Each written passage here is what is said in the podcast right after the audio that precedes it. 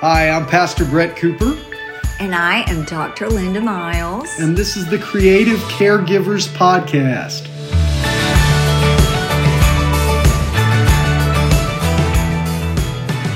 Well, hello and welcome to Creative Caregivers Podcast. I am Brett Cooper and I have been a pastor for over 20 years, 25 years as a matter of fact, and uh, still going. And I'm here with my mother, the great Dr. Linda Miles, who has been a therapist for over 800 years. No, I'm just kidding. I'm kidding, Mom. but today we're talking about caregiving and we're both caregivers for a man that means so much to me, Dr. Robert Miles, who's been in our life uh, for over 33 years. They, you guys have been married, right? Isn't that Yes. awesome? I was just thinking about that's how old Jesus was. Um, Yes. yeah. And I think it's significant for this talk to say that when you first met him, he was too cool for school, and you loved his car, and you loved the stereo system. Yes. And you told me one time when I had a fight with him and he stormed out the door, you said, Mom, don't do that. Don't you realize that he could pick up a 25 year old blonde in that car? So, Well, he, yes. he probably could have. He Yeah. could've. So, from the beginning, you were in his camp, and you still are. Yeah, well, he could play some great songs through that sound system, and one that he could play is the song "Respect." R E S P E C T. Find out what it means to me, and that's what this podcast is all about. It's all about respect. And uh, if you and I'm just going to bank on this that if you're listening to this, that you are a caregiver of some kind for someone. Now, I don't know if you're caring for someone who's elderly and has dementia. I don't know if you're caring for someone who's um, uh, overcoming being an alcoholic. I don't know if you're uh, caring for someone who is in a situation where they've been on drugs. I don't. I don't know what the situation Even is. illnesses, cancer. Absolutely.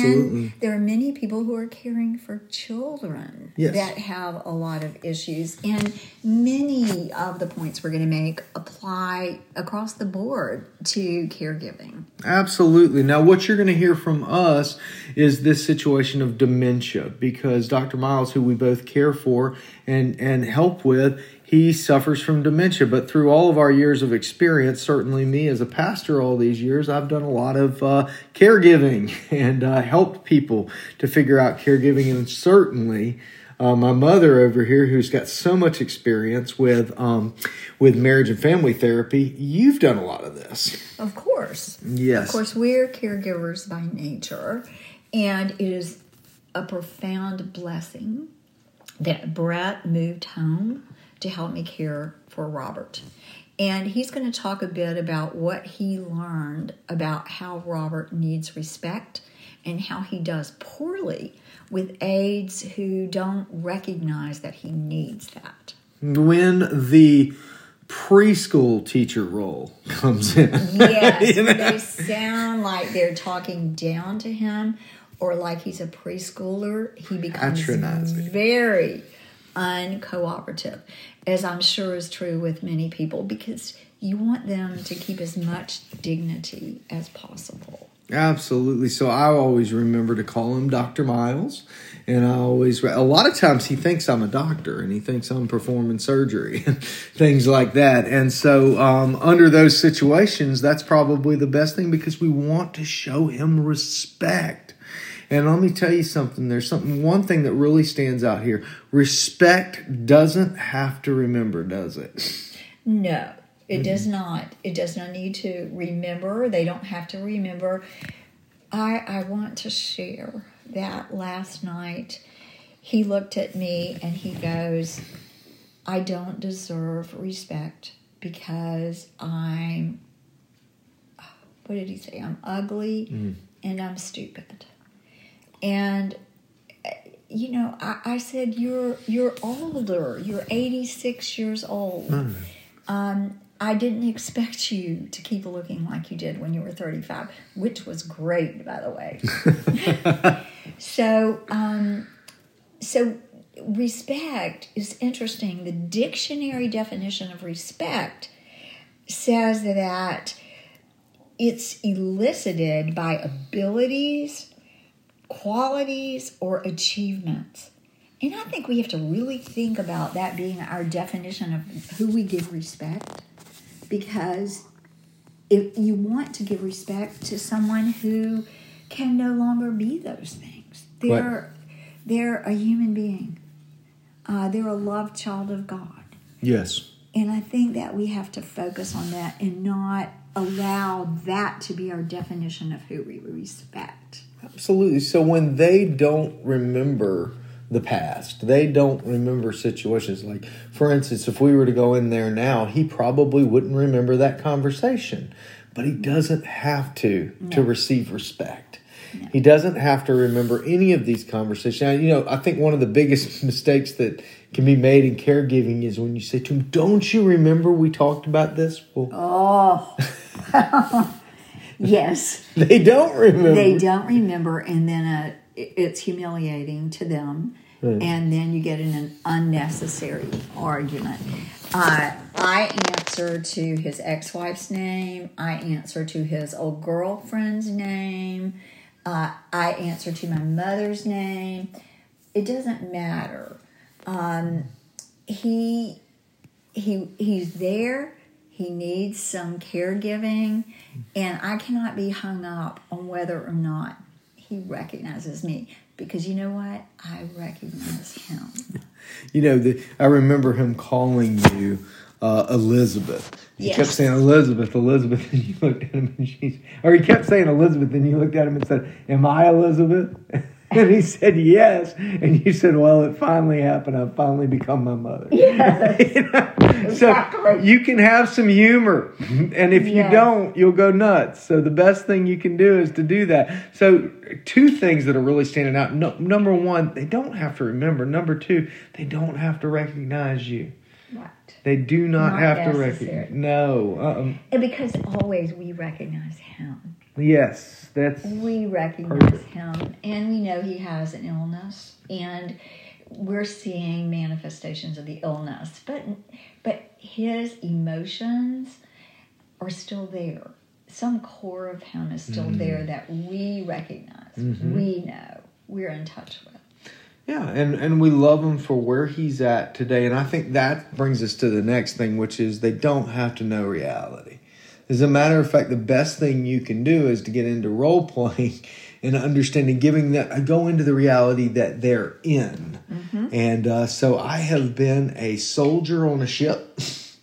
I have Oh. been, you know, oh, you've been some things too, haven't you? Oh, I've escorted wild turkeys out Yeah. of the room. I've been told to get out, and then I would get in the car and ride around the block. But you go with whatever is going on because it will pass and they won't remember it.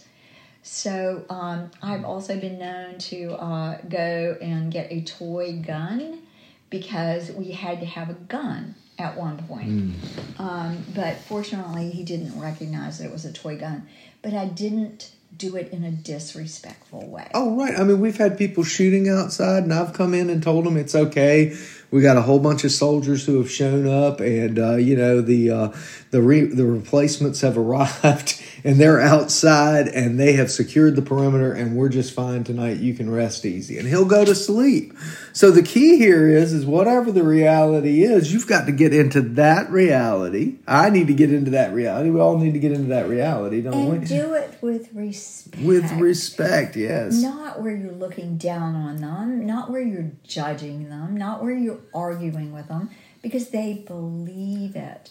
And people who are having visual hallucinations actually see it. Right. Sometimes I'm not sure, Brett, if he's actually seeing those soldiers. Right. I'm not sure. I'm not sure if he sees them or not, but it doesn't matter because he believes Mm-hmm. they're out there. So Brett and I have run a lot of things off Oh, around Oh. here. I, I'm I'm 100 percent convinced that there have been times he's convinced that there are people in the room, and he'll he'll tell Oh. me they're all looking at me Every right other over here." And so I don't tell him there's no one there.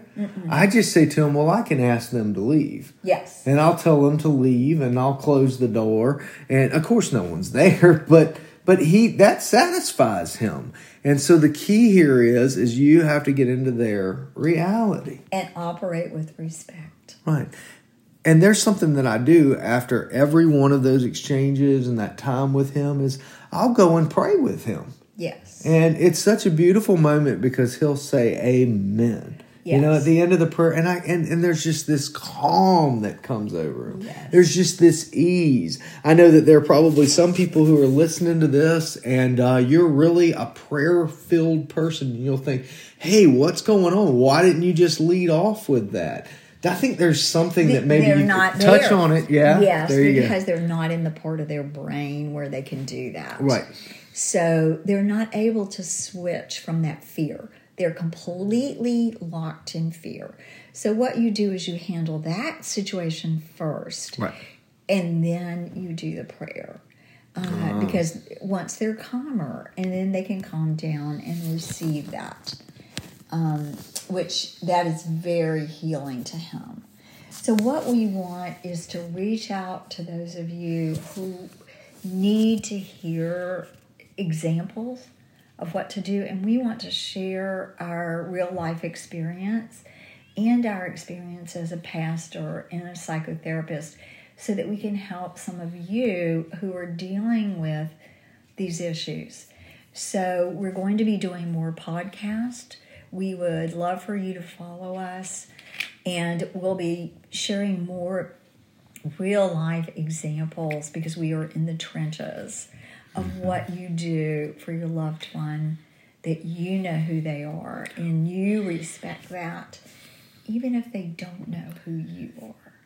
Yes, absolutely. And and this is probably the toughest part for us because we're we're not self-promoting people, but it is very important that if you do want to hear this that you oh, I hate even saying this is so tough. Hit that subscribe button, share it with someone else, let them know what's going on. If you truly believe this would be helpful because that's our heart is to we know what you're going through and we want you to be able to uh, hear when these are coming out. And if you know somebody who would really benefit from this share it with them for that purpose and that purpose especially people that are too much on their own because Absolutely. a lot of caregivers wind up alone with this person and uh, they need support they need a support network and they need people who care Absolutely. So thank you so much for taking the time to listen to this. And I hope that this has helped you to be able to care for others at a greater level than you would have ever imagined. Thank you so much for joining us on the Creative Caregivers Podcast. Again, I'm Brett Cooper with Dr. Linda Miles, and we look so forward to being able to share time with you again in the future. God bless.